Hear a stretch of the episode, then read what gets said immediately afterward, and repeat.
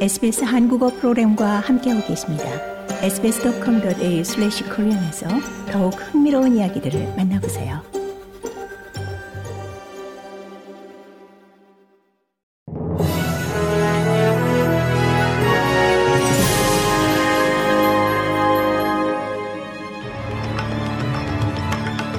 (2024년 2월 16일) 금요일 오전에 SBS 한국어 간추린 주요 뉴스입니다. 호주 정부가 팔레스타인 난민 구호기구 언라에 대한 의혹에 몇 가지 잘못된 정보를 발견했습니다. 이스라엘은 언라 직원들이 지난해 10월 7일 하마스의 이스라엘 기습 공격에 연계됐다는 의혹을 제기한 바 있습니다. 이후 호주는 이 기구에 대한 재정 지원을 중단한 미국, 영국 등이 주요 국가들에 동참했습니다. 초기 보고서에서는 UNRWA 직원 30명이 연계됐다고 제시됐지만 호주 외교부 부차관보 마크 인스 브라운에 따르면 그중 절반 미만만이 연계됐습니다. 페니웡 외교부 장관은 해당 기구에 대한 지원을 가능한 빨리 재개하기를 바란다면서도 하마스 연계 의혹은 심각한 사안이라며 신중한 입장을 보이고 있습니다.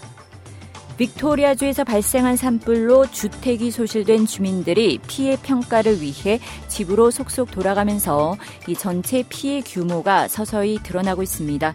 저신타 앨런 주 총리는 약 24채의 주택과 3곳의 사업장 및 23개의 부속 건물이 그램피언스 국립공원 내 포모날에서 발생한 산불로 이미 전소됐다고 밝혔습니다. 하지만 피해 건물의 수는 더 늘어날 것으로 전망됩니다.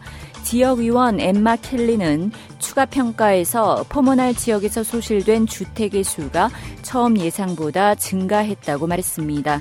대드스웰스 브릿지에서도 집 한 채가 전소됐습니다.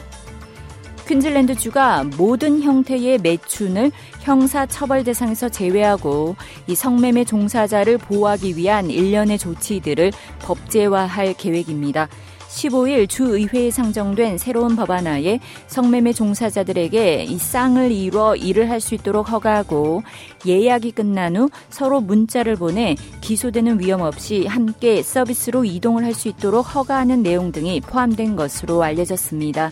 현재 법하에서는 단독으로 일하는 성매매 종사자는 허가받은 매춘 업소가 아닌 한 이 동일한 건물에서 함께 일하는 것이 금지돼 있습니다.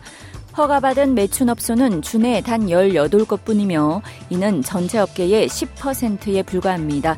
제한된 개정안에서는 또 이 규제 및 차별 금지를 강화하고 착취로부터 보호될 수 있는 조항들이 포함될 것으로 보입니다. 이스라엘군이 가자 지구 칸 유니스의 최대 규모인 나세르 병원 안에서 총을 쏘며 작전을 벌였습니다. 이스라엘군은 하마스가 이 병원을 테러의 근거지로 활용한다며 군사작전의 정당성을 주장했습니다. 140만 명의 피란민이 몰려있는 최남단 라파에서는 이스라엘이 강력한 군사 행동을 예고해 긴장감이 고조되고 있습니다. 유엔은 라파에서 지상전이 벌어질 경우 140만 명에 이르는 피란민들이 더는 갈 곳이 없어 대거 이집트로 넘어갈 것으로 관측하고 있습니다.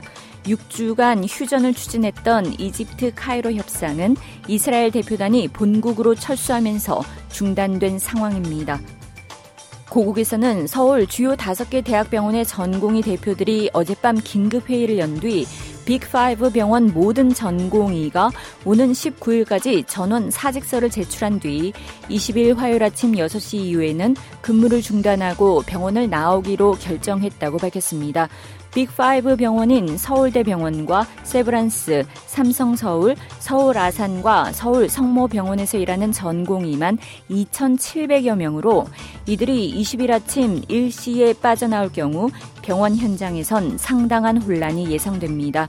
빅5 전공의 대표들은 이후 이 대한 전공의 협의회 비상대책위원회 위원으로 참여하고 전체 수련 병원을 대상으로도 사직서 제출 참여 조사를 진행할 계획입니다. 이상이 2월 16일 금요일 오전에 SBS 간추린 주요 뉴스입니다.